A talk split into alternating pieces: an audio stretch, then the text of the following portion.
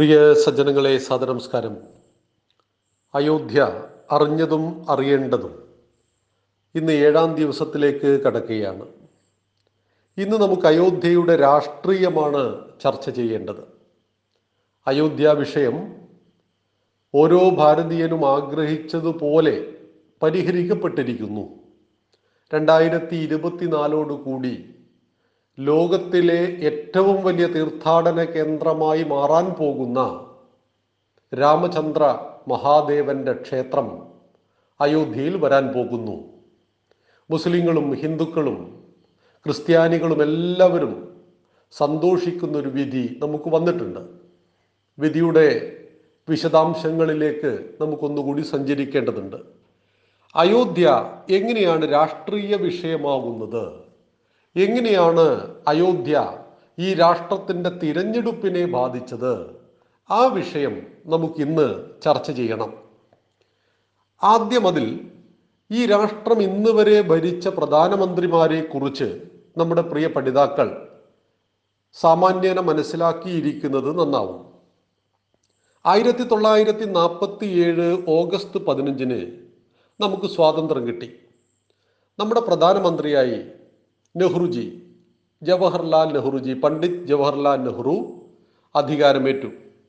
അദ്ദേഹം നീണ്ട പതിനേഴ് വർഷക്കാലം ഭാരതത്തിന്റെ പ്രധാനമന്ത്രിയായി തുടർന്നു. തുടർന്ന് ആയിരത്തി തൊള്ളായിരത്തി അറുപത്തിനാലിൽ അദ്ദേഹം മരിച്ചു. അദ്ദേഹത്തിന്റെ മരണശേഷം കേവലം രണ്ടാഴ്ച ഗുൽസാരിലാൽ നന്ദ കാവൽ പ്രധാനമന്ത്രിയായി തീർന്നു. അതിനുശേഷം ലാൽ ബഹദൂർ ശാസ്ത്രിജി അദ്ദേഹം ഭാരതത്തിന്റെ പ്രധാനമന്ത്രിയായി അധികാരമേറ്റു. തൊള്ളായിരത്തി അറുപത്തി അഞ്ചിൽ ഇന്ത്യയും പാകിസ്ഥാനും തമ്മിൽ യുദ്ധമുണ്ടായി. അനായാസേന നാം പാകിസ്ഥാനെ പരാജയപ്പെടുത്തി. അതിനുശേഷം താഷ്കൻഡിൽ വെച്ച് സമാധാനത്തിന്റെ ഉടമ്പടി കരാർ ഒപ്പിടുവാൻ വേണ്ടി ഇന്ത്യൻ പ്രധാനമന്ത്രിയെ അങ്ങോട്ട് ക്ഷണിച്ചു. അവിടെ പോകരുത് എന്ന് പലരും ഭാരതത്തിൽ നിന്നും പറഞ്ഞിരുന്നു. പക്ഷെ അദ്ദേഹം പോയി. ജീവനോടുകൂടി അവിടേക്ക് പോയ അദ്ദേഹത്തിന്റെ നീലിച്ച ശവശരീരമായിരുന്നു അവിടുന്ന് തിരിച്ചിങ്ങോട്ട് കൊണ്ടുവന്നത്. സ്വാത്വികനായ ആ മനുഷ്യന്റെ നമ്മുടെ പ്രധാനമന്ത്രിയുടെ മരണത്തെക്കുറിച്ചുള്ള വിവാദം ഇന്നും തുടരുകയാണ്. ലാൽ ബഹദൂർ ശാസ്ത്രിജിക്ക് ശേഷം വീണ്ടും കുറച്ച് ദിവസം കാവൽ പ്രധാനമന്ത്രിയായി ഗുൽസാരിലാൽ നന്ദ. തുടർന്ന് ഇന്ദിരാഗാന്ധി ഇന്ത്യയുടെ പ്രധാനമന്ത്രിയായി. ആയിരത്തി തൊള്ളായിരത്തി എഴുപത്തി അഞ്ചിൽ ഇന്ദിരാഗാന്ധി അടിയന്തരാവസ്ഥ പ്രഖ്യാപിച്ചു.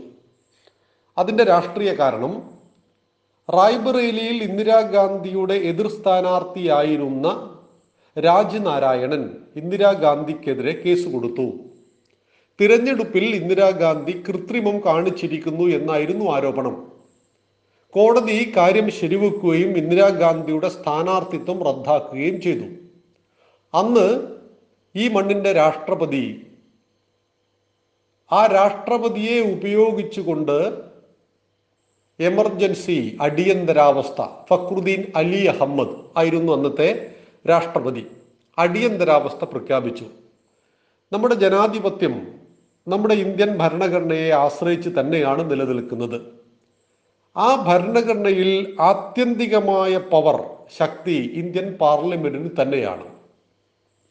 കോടതിയെയും പോലീസിനെയും പട്ടാളത്തെയും ഒക്കെ പാർലമെന്റിന്റെ അണ്ടറിൽ വരുന്നതാണ്. മാത്രമല്ല പാർലമെന്റിന് ഇവയെല്ലാം നിശബ്ദമാക്കുവാനും കഴിയും.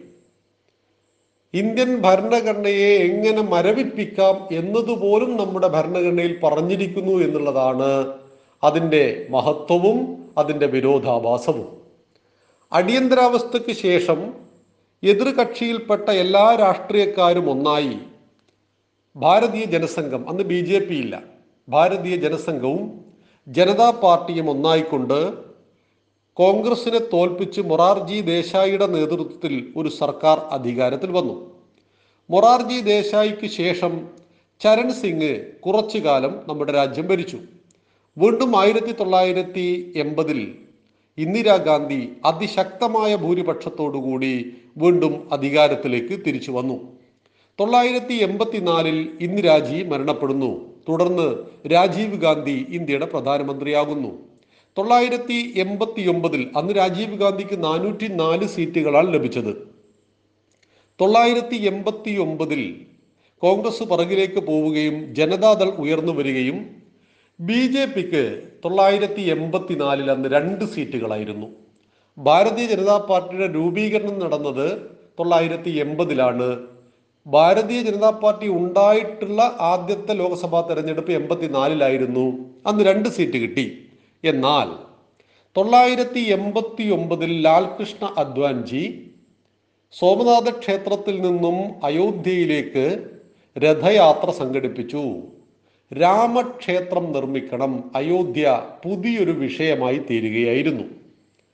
അഞ്ച് നൂറ്റാണ്ടുകളായി ഭാരതത്തിലെ ഹിന്ദുക്കളെ ത്രസിച്ച ഒരപമാനത്തിന്റെ സ്മാരകമായിരുന്നു അവിടെ ഉണ്ടായിരുന്നത്. ലക്ഷക്കണക്കിന് പള്ളികളുണ്ട് ഈ ഭാരതത്തിൽ. ഒട്ടുമിക്ക പള്ളികളും ഹിന്ദു രാജാക്കന്മാർ നിർമ്മിച്ചത് കൊടു- കൊടുത്തത് തന്നെയാണ്. പള്ളികളൊന്നും നമുക്ക് അസ്വസ്ഥത ഉണ്ടാക്കുന്നില്ല. എന്നാൽ ഇന്ന് കോടതി പറഞ്ഞതുപോലെ തന്നെ ഹിന്ദുക്കൾ പറഞ്ഞുകൊണ്ടിരുന്നു അഞ്ച് നൂറ്റാണ്ടുകളായി. ആയിരത്തി അഞ്ഞൂറ്റി ഇരുപത്തി എട്ട് മുതൽ ഹിന്ദുക്കൾ പറഞ്ഞു. ഇത് രാമക്ഷേത്രം തകർത്ത് അതിന്റെ മുകളിൽ കെട്ടിപ്പൊക്കിയതാണ്. ഇത് ഈ ഭാരതത്തിന് ഭൂഷണമല്ല തിരുത്തണം തിരുത്തണം എന്ന് പറഞ്ഞിരുന്നു. എന്നാൽ സ്വതന്ത്ര ഭാരതത്തിലും ഒരു തിരുത്തൽ പ്രക്രിയ നടന്നില്ല.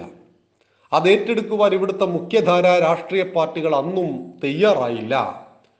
ആ സമയത്താണ് അദ്വാൻജിയുടെ നേതൃത്വത്തിൽ അയോധ്യയ്ക്ക് വേണ്ടി പ്രക്ഷോഭങ്ങൾ നടക്കുകയും രഥയാത്ര നടക്കുകയും അത് വലിയ രാഷ്ട്രീയ കോളിളക്കം നമ്മുടെ രാജ്യത്ത് സൃഷ്ടിക്കുകയും ആ വിഷയം ഞങ്ങൾക്ക് അമ്പലമുണ്ടാക്കി തരുവാൻ ദാ ബി ജെ പി മുന്നോട്ട് വന്നിരിക്കുന്നു.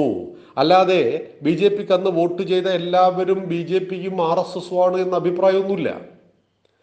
അയോധ്യയിൽ രാമക്ഷേത്രം പണിതു തരാമെന്ന് ഞങ്ങളോട് പറഞ്ഞിരിക്കുന്നത് ബി ജെ പി ആണ് അതുകൊണ്ട് ഇതാ ഞങ്ങൾ ബി ജെ പിയെ വിജയിപ്പിക്കും. എൺപത്തി അഞ്ച് സീറ്റിലേക്ക് ബി ജെ പി കുതിച്ചു ചാടി. തൊള്ളായിരത്തി എൺപത്തിനാലിൽ രണ്ട് സീറ്റ് മാത്രമുണ്ടായിരുന്ന ഒരു പാർട്ടി ആയിരത്തി തൊള്ളായിരത്തി എൺപത്തി ഒമ്പതിൽ കേവലം അഞ്ച് വർഷങ്ങൾക്ക് ശേഷം നടന്ന തെരഞ്ഞെടുപ്പിൽ എൺപത്തി അഞ്ച് സീറ്റുമായിട്ട് പ്രതിപക്ഷത്തെ അലങ്കരിച്ചു. ഈ സമയത്ത് കമ്മ്യൂണിസ്റ്റ് പാർട്ടിയുടെ അന്നത്തെ മുഖ്യ ശത്രു അവർ ആ ഭാഷ തന്നെയാണ് ഉപയോഗിക്കുന്നത്. മുഖ്യ ശത്രു കോൺഗ്രസ് ആയിരുന്നു.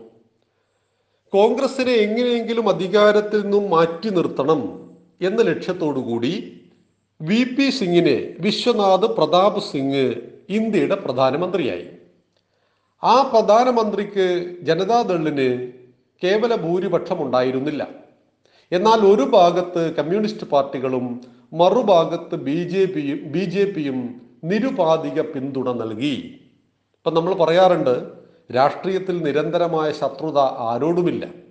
ഇവിടെ ബി ജെ പിയും സി പി എമ്മും ഒന്നായിട്ട് ഒരു പ്രധാനമന്ത്രിയെ സൃഷ്ടിച്ചിട്ടുണ്ട് ഈ ഭാരതത്തിൽ. അത് വളരെ വലിയ ചരിത്രമൊന്നുമല്ല അധിക കാലമൊന്നും ആയിട്ടുമില്ല വി പി സിംഗ് ഇന്ത്യൻ പ്രധാനമന്ത്രിയായി.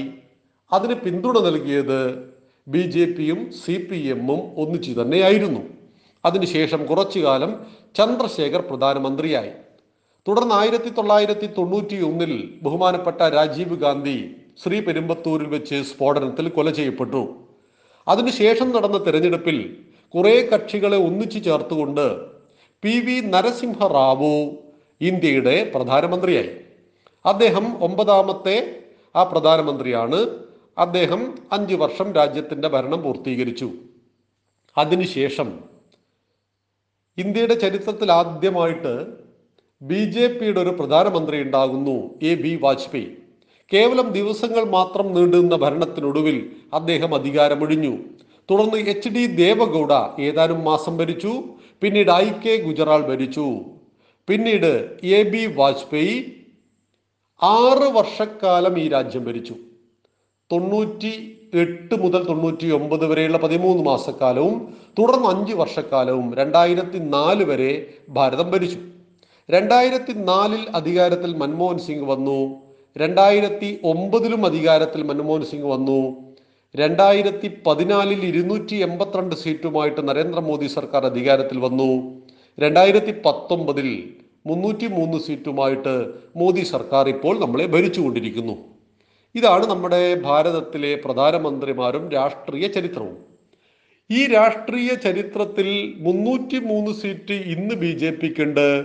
ഇരുന്നൂറ്റി എൺപത്തിരണ്ട് സീറ്റ് അഞ്ച് വർഷം മുമ്പ് ലഭിച്ചിരുന്നു എന്ന് പറയുമ്പോൾ ബി ജെ പി വളർന്നു വന്നത് അയോധ്യ എന്നൊരു വിഷയത്തെ കേന്ദ്രീകരിച്ചായിരുന്നു എന്ന് പറയുമ്പോൾ തീർച്ചയായിട്ടും അത് നിരസിക്കുവാൻ ആർക്കും സാധ്യമല്ല.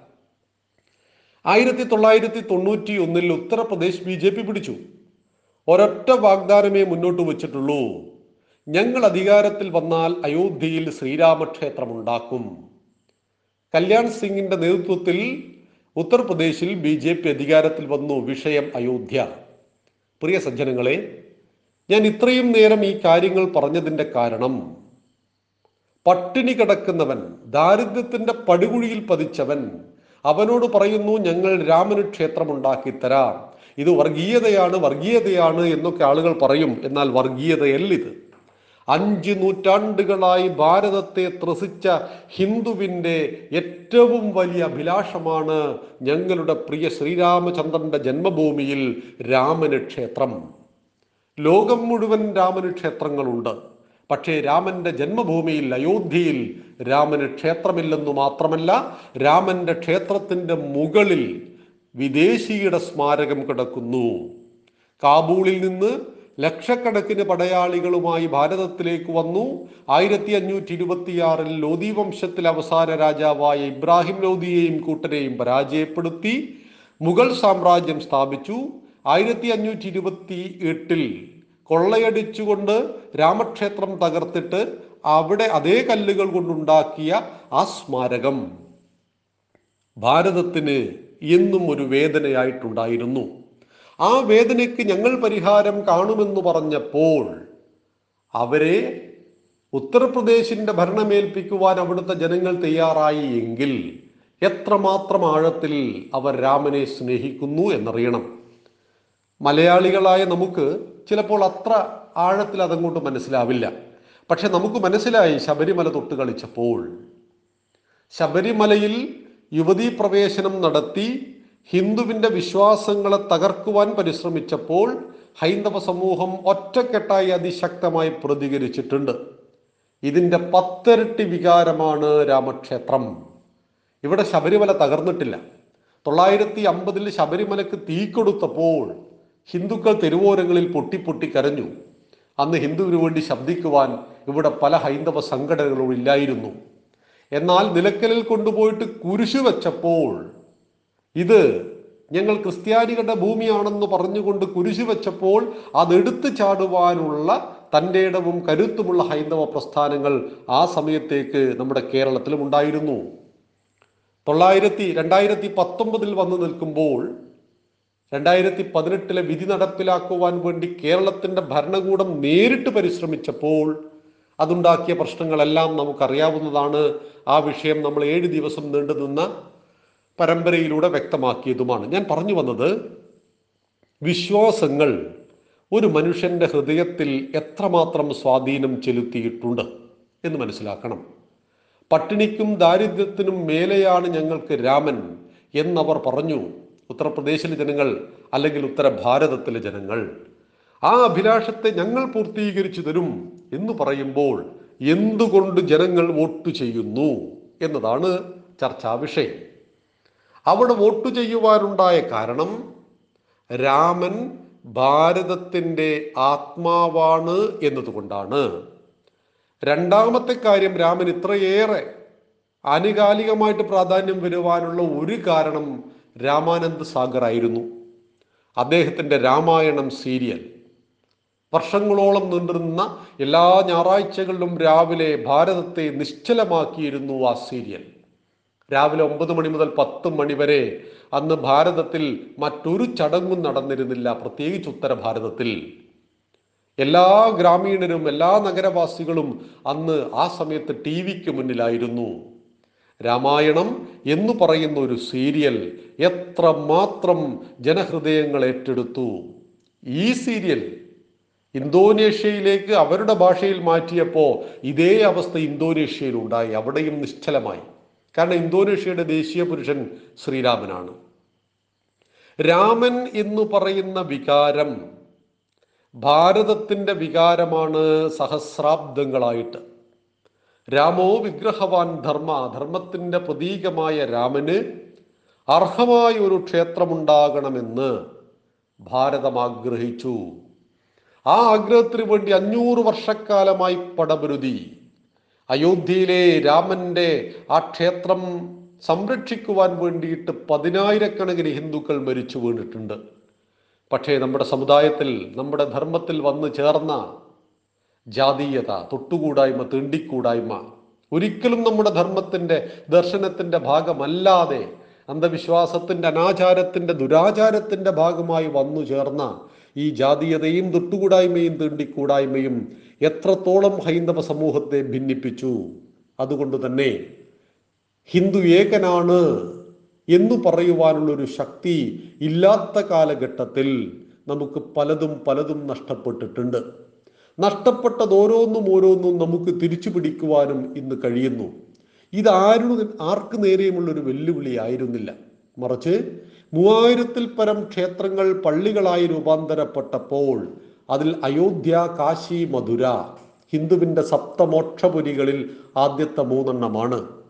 അയോധ്യ കാശി മധുര എന്ന് പറയുമ്പോൾ അയോധ്യയിൽ തീരുമാനമായി ഇനി നിങ്ങൾ കാശിയും മധുരയും ചോദിക്കുമോ എന്ന ചോദ്യം പല ഭാഗത്തും ഉയർന്നു വരുന്നു. അവിടെ ആത്യന്തികമായി കാര്യങ്ങൾ തീരുമാനിക്കുന്നത് നമ്മുടെ സന്യാസി ശ്രേഷ്ഠന്മാരാണ്. സമന്വയത്തിന്റെ ഭാഷയിലാണ് ഇന്ന് കാര്യങ്ങൾ മുന്നോട്ട് പോകുന്നത്. അയോധ്യ തീർച്ചയായിട്ടും സമാധാനത്തിന്റെ വഴിയിലൂടെ സഞ്ചരിക്കുന്നു. അയോധ്യയിലേക്ക് എത്തുന്ന സഞ്ചാരികൾക്ക് ഭക്തന്മാർക്ക് പൂമാലകൾ വിൽക്കുന്നത് അവിടുത്തെ മുസ്ലിം സഹോദരിമാരാണ് എന്ന കാര്യം മറന്നു പോകരുത് അയോധ്യയിൽ രാമനെ കാണുവാനുള്ള താൽക്കാലിക ഷെഡിലുള്ള രാമനെ കാണുവാൻ ഇന്ന് ചെല്ലുന്ന ഭക്തന്മാരെയും കൊണ്ട് റിക്ഷാവണ്ടി ചവിട്ടി ഓടിക്കുന്നത് അവിടെയുള്ള മുസ്ലിം സഹോദരങ്ങളാണ് എന്ന കാര്യം മറന്നു പോകരുത്. മലയാളി പ്രത്യേകിച്ച് നമ്മുടെ മാധ്യമങ്ങളും ഇവിടുത്തെ ഇടതുപക്ഷ സഹയാത്രികരായ സാഹിത്യകാരന്മാരും പടച്ചുവിടുന്ന പച്ചക്കളവുകളൊന്നും അയോധ്യയിൽ ബാധകമല്ല. സമാധാനത്തിന്റെ സത്യത്തിന്റെ ധർമ്മത്തിന്റെ വഴിയിലൂടെ അയോധ്യ സഞ്ചരിക്കുമ്പോൾ അയോധ്യ എന്ന വിഷയമാണ് ഇന്ന് കാണുന്ന ബി ജെ പിയെ ഈ രീതിയിൽ വളർത്തിയത്. പല ഘട്ടങ്ങളിലൂടെയും ഭാരതം കടന്നുപോയി ബി ജെ പിയും അതിനൊപ്പം കടന്നുപോയിട്ടുണ്ട്. ആ ഘട്ടങ്ങളിൽ ജയപരാജയങ്ങളൊക്കെ സം സംഭവിച്ചിട്ടുണ്ട്. സനാതന ധർമ്മ പാഠശാല ചർച്ച ചെയ്യുന്നത് രാഷ്ട്രസംബന്ധിയായ രാഷ്ട്രീയമാണ് കേവലമായ രാഷ്ട്രീയമല്ല. തൊള്ളായിരത്തി എൺപത്തി ഒമ്പതിൽ ശിലാന്യാസം അയോധ്യയിൽ അനുമതി കൊടുത്തത് രാജീവ് ഗാന്ധിയായിരുന്നു. അയോധ്യയിൽ രാമക്ഷേത്രം നിർമ്മിക്കുവാനുള്ള ശിലാന്യാസത്തിന് അനുമതി നൽകിയത് അന്നത്തെ കോൺഗ്രസ് സർക്കാർ തന്നെയായിരുന്നു. പക്ഷെ അത് മുന്നോട്ട് കൊണ്ടുപോകുവാനുള്ള ഇച്ഛാശക്തി പിന്നീട് വന്ന സർക്കാരിനുണ്ടായില്ല. പിന്നീട് കോൺഗ്രസ് ഭരണം തുടർച്ചേന വന്നതുമില്ല. കേവല ഭൂരിപക്ഷത്തോടു കൂടി കോൺഗ്രസ് പിന്നീട് വന്നില്ല. ആയിരത്തി തൊള്ളായിരത്തി എൺപത്തി നാലിൽ നാനൂറ്റി നാല് സീറ്റുമായിട്ട് കോൺഗ്രസ് വന്നതിന് ശേഷം കഴിഞ്ഞ മുപ്പത്തിയഞ്ച് വർഷത്തിനിടയിൽ ബി ജെ പി അല്ലാതെ മറ്റൊരു കക്ഷിക്ക് കേവല ഭൂരിപക്ഷം നേടുവാൻ കഴിഞ്ഞില്ല. രണ്ടായിരത്തി പതിനാലിലും രണ്ടായിരത്തി പത്തൊമ്പതിലും ബി ജെ പി നേടി. ഇടക്കാലത്ത് രാജ്യം വളരെ സങ്കീർണമായ ഭരണത്തിലൂടെ കടന്നുപോയിട്ടുണ്ട്. ദേവഗൗഡയെ പോലെയുള്ള ആളുകൾ മുപ്പത്തിയഞ്ച് സീറ്റുമായിട്ട് ഈ രാഷ്ട്രം ഭരിക്കുവാൻ തയ്യാറായിട്ടുണ്ട്. ഐ കെ ഗുജറാളും ചന്ദ്രശേഖരും എല്ലാം തന്നെ പ്രധാനമന്ത്രിയാകുവാൻ ഒരു കാരണവശാലും അവരുടെ രാഷ്ട്രീയ പാർട്ടികൾക്ക് ശക്തി ഉണ്ടായിരുന്നില്ല പക്ഷേ ഈ നാട്ടിൽ ഉണ്ടായിരുന്ന അരാജകത്വത്തെ അവർ ഉപയോഗിച്ചു എന്ന് മാത്രം അത് ഈ രാഷ്ട്രത്തിന്റെ യശസ്സിനെ വല്ലാതെ താഴ്ത്തിയിട്ടുണ്ട്. അന്നൊരു ഉദാഹരണം പറഞ്ഞാൽ ബ്രിട്ടനിലേക്ക് നാം കടം ചോദിച്ചു. പണയം വെക്കുവാൻ വേണ്ടി നമ്മളോട് പൊന്നാവശ്യപ്പെട്ടു. ഗോൾഡ്. സാധാരണഗതിയിൽ ഒരു രാഷ്ട്രം മറ്റൊരു രാഷ്ട്രത്തിന് പണയം വെക്കുമ്പോൾ അതിൽ കരാറ് മാത്രമാണ് ഉണ്ടാക്കുന്നത്. ഗോൾഡ് ഒരിക്കലും കൊണ്ടുപോയി കൊടുക്കുന്ന അവസ്ഥ ഉണ്ടായിരുന്നില്ല എന്നാൽ നമ്മുടെ ഭരണകൂടത്തിൽ വിശ്വാസമില്ലാത്തത് കൊണ്ട് തന്നെ നമുക്ക് ഗോൾഡുമായിട്ട് ബ്രിട്ടനിലേക്ക് പോകേണ്ടി വന്നു. വിമാനത്തിൽ നിറയെ സ്വർണം നിറച്ചുകൊണ്ട് അതവിടെ കൊണ്ടുപോയി ബോധ്യപ്പെടുത്തേണ്ടി വന്നു. അന്നവർ പറഞ്ഞു ഇന്ത്യയുടെ കയ്യിൽ ഗോൾഡ് ഉണ്ടോ? എന്ന കാര്യത്തിൽ ഞങ്ങൾക്ക് സംശയമാണ്. അത് ഞങ്ങളെ ബോധ്യപ്പെടുത്തണം. അത്രമാത്രം പരിതാപകരമായിരുന്നു നമ്മുടെ സാമ്പത്തിക സിറ്റുവേഷൻ പോലും. ലോകം മുഴുവൻ നമ്മുടെ മഹാകവികൾ പാടിയതുപോലെ അർത്ഥതൃഷ്ണ ശമിപ്പതിന്നുലകുറ്റുനോക്കിയ സ്വർണഭൂ. അർത്ഥതൃഷ്ണ ധനത്തിനോടുള്ള തൃഷ്ണ ശമിപ്പിക്കുവാൻ ലോകം മുഴുവൻ ഉറ്റുനോക്കിയതാണ് ഈ ഭാരതത്തെ. ആ ഭാരതം പിച്ചതണ്ടിപ്പോയ ഒരു കാലഘട്ടം ഉണ്ടായിരുന്നു എന്നാൽ നമ്മുടെ നാട് ഇന്ന് അതിവേഗം കുതിക്കുകയാണ്. രണ്ടായിരത്തി ഇരുപത്തി അഞ്ചാകുമ്പോഴേക്കും വികസിത രാഷ്ട്രമായി മാറും. രണ്ടായിരത്തി മുപ്പതോടുകൂടി ലോകത്തിലെ നമ്പർ വൺ വികസിത രാഷ്ട്രമായിട്ട് നമ്മുടെ പ്രിയ ഭാരതം മാറും. അതിന് എല്ലാ തരത്തിലുമുള്ള അനു അനുകൂ അനുകൂലമായ അന്തരീക്ഷങ്ങളും നമ്മുടെ രാഷ്ട്രത്തിൽ നിന്ന് സംജാതമാണ്. മാനുഷിക വിഭവശേഷിയിലും കാലാവസ്ഥ കൊണ്ടും അതുപോലെ തന്നെ കൃഷി കൊണ്ടും വ്യവസായം കൊണ്ടും വിദ്യാഭ്യാസം കൊണ്ടും എല്ലാം തന്നെ വളരെയേറെ മുന്നേറുന്ന ഒരു രാഷ്ട്രമായിട്ട് ഭാരതം മാറുമ്പോൾ അയോധ്യ എന്ന വിഷയം ഈ മണ്ണിന്റെ ആത്മാവാണ്. ആത്മാവില്ലെങ്കിൽ ശരീരമില്ല ദേഹിയില്ലെങ്കിൽ ദേഹമില്ല രാമനില്ലെങ്കിൽ ഭാരതമില്ല. ആ രാമന്റെ ക്ഷേത്രത്തിനു വേണ്ടിയിട്ട് ബഹുമാനപ്പെട്ട സുപ്രീം കോടതി മുന്നോട്ട് വച്ച ചില ആശയങ്ങൾ കൂടി ചർച്ച ചെയ്തുകൊണ്ട് നമുക്ക് നാളെ അയോധ്യ അറിഞ്ഞതും അറിയേണ്ടതും എന്ന വിഷയം ഉപസംഹരിക്കാം. പ്രിയ സജ്ജനങ്ങൾക്ക് നന്ദി നമസ്കാരം വന്ദേ മാതരം.